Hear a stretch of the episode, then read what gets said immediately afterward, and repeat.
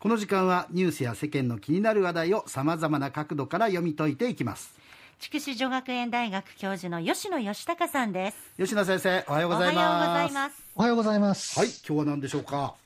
今日はですね、はい、え自宅療養の心得ということでお話をします。ほうほう、自宅療養の心得、はい、コロナのだいろく波のピークは、まあ、過ぎたっていう見方もあるんですけれども、はあ、まだまだ感染者の数は高止まりしてますよね、えー、で身近な人が陽性になったっていう話も結構入ってきます、はい、油断できない状態です。で、仮に自分とか家族の誰かが陽性であることが分かって、はい、自宅療養になったとしましょう、はい、で感染を広げないために、まあ、さあどうしようということになるんですね、うん。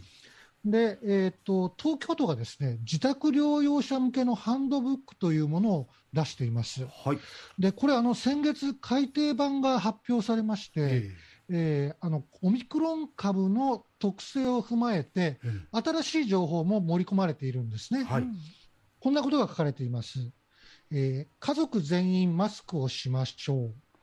えー、感染者の世話をする人はできるだけ一人にしましょう、うん、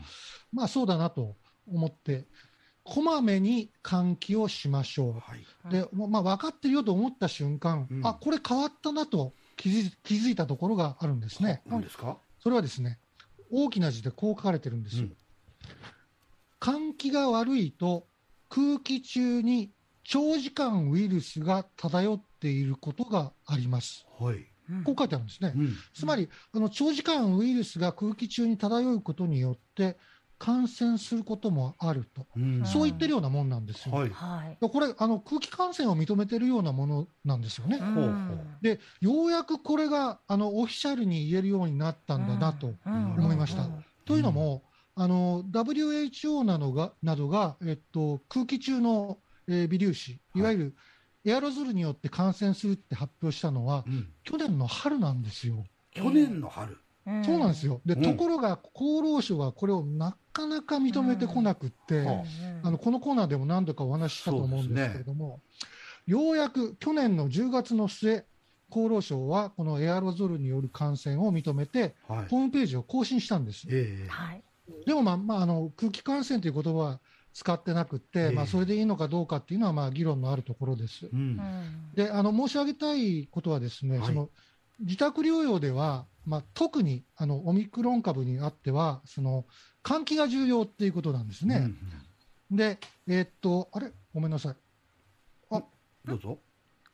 どうしました、あ、ごめんなさい、ちょっと、ちょっと今あのパソコンが固まっちゃったんでごめんなさいね、あ、はい、それですいません、あの元に戻します、はい、であの東京都のハンドブックによるとですね、エアロゾルはにメートル以上離れたところにも届くって書いてあるんですよ、うん、皆さんあのこういうことうすうす分かってらっしゃると思うんですけれども、はいはい、いちじかんにいっかいじゅっぷん程度窓を開けるといいと書いてあるんですよ。いちじかんに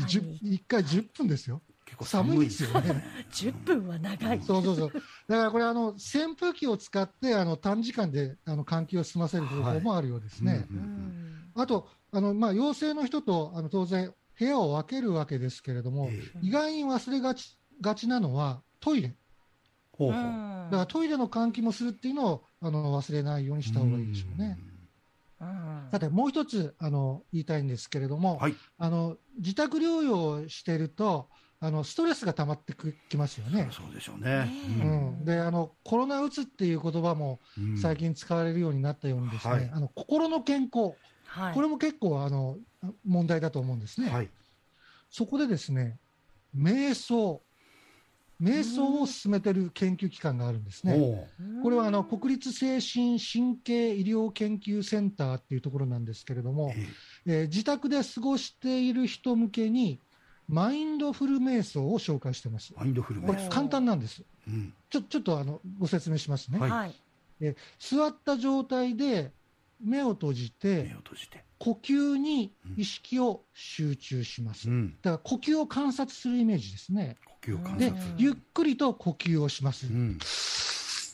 うん、はあ、うん、はい、まあ、今あのわざと音を出したんですが、はい、もちろんあの静かにやって結構ですで, あのでもこれやってると途中でこういろんなこうあの考えが頭に浮かんでくるんですよ、集中しようとしても、はいは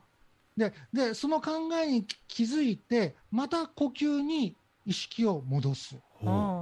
でこれを繰り返しやって、そうですね、まあ、じゅうごふんからにじゅう、にじゅうごふんというふうに、うん、あのここにはこのサイトには書かれてるんですけれども、それやっていくと雑念がこう浮かんでこなくなってくるんですかね。いや、雑念は浮かび続けるんです。浮かび続ける、はい、というのもあのやっぱりすべてのものは変化していくわけですから、あ、はい、あの頭の中のイメージというのは常時変化しているので、はい、あのなくならないんですよ、うん、でもそれに気づいた後ゆっくりとまた呼吸に意識を戻すと、 そ, そのトレーニングを続けることによってストレスがスーッと消えていくんです。でこれはですね、あのマインドフルネスと呼ばれるもので、はい、あの Google も社員研修で取り入れてます。みんな瞑想してるんですね。そうなんですよ。で心の健康を保つための、まあ、トレーニングのようなも の, ものでして、うん、あの昨日僕あの大学で久しぶりにちょっと腹立たしいことがあったんですけれども、はい、早速これをやってみたらですね、はい、あのスーッとこう血圧が下がってくるのが分かりました。へー、ぜひぜひあのこれあの自宅療養の時にですね、はい、おすすめします。まあまあ、自宅療養だけじゃなくても先生がそうやって、ね、うん、昨日何があったか知りませんが、はい、そういう時にそれをやるとやっぱ落ち着いたっていうことは、はい、やっぱ日常で大丈夫なんですね。そうなんですよ。そう、そういうのね。みんなね、ストレス抱えてますから、はい、誰でも効果はありそうですね。はいはい、今日は、まあ、あの自宅療養との関連であのお勧めしましたけれども、うん、あのいろいろストレスを抱えていらっしゃる方は多いと思いますので、はい、そういう時やっていただければと思います。そうですね、はいはい、あのもう昨日やった先生が言うんだから間違いないですね。そうですね、はいはい、大丈夫です、はいはい、どうもありがとうございました。ありがとうございました。筑紫女学園大学教授の吉野義孝さんでした。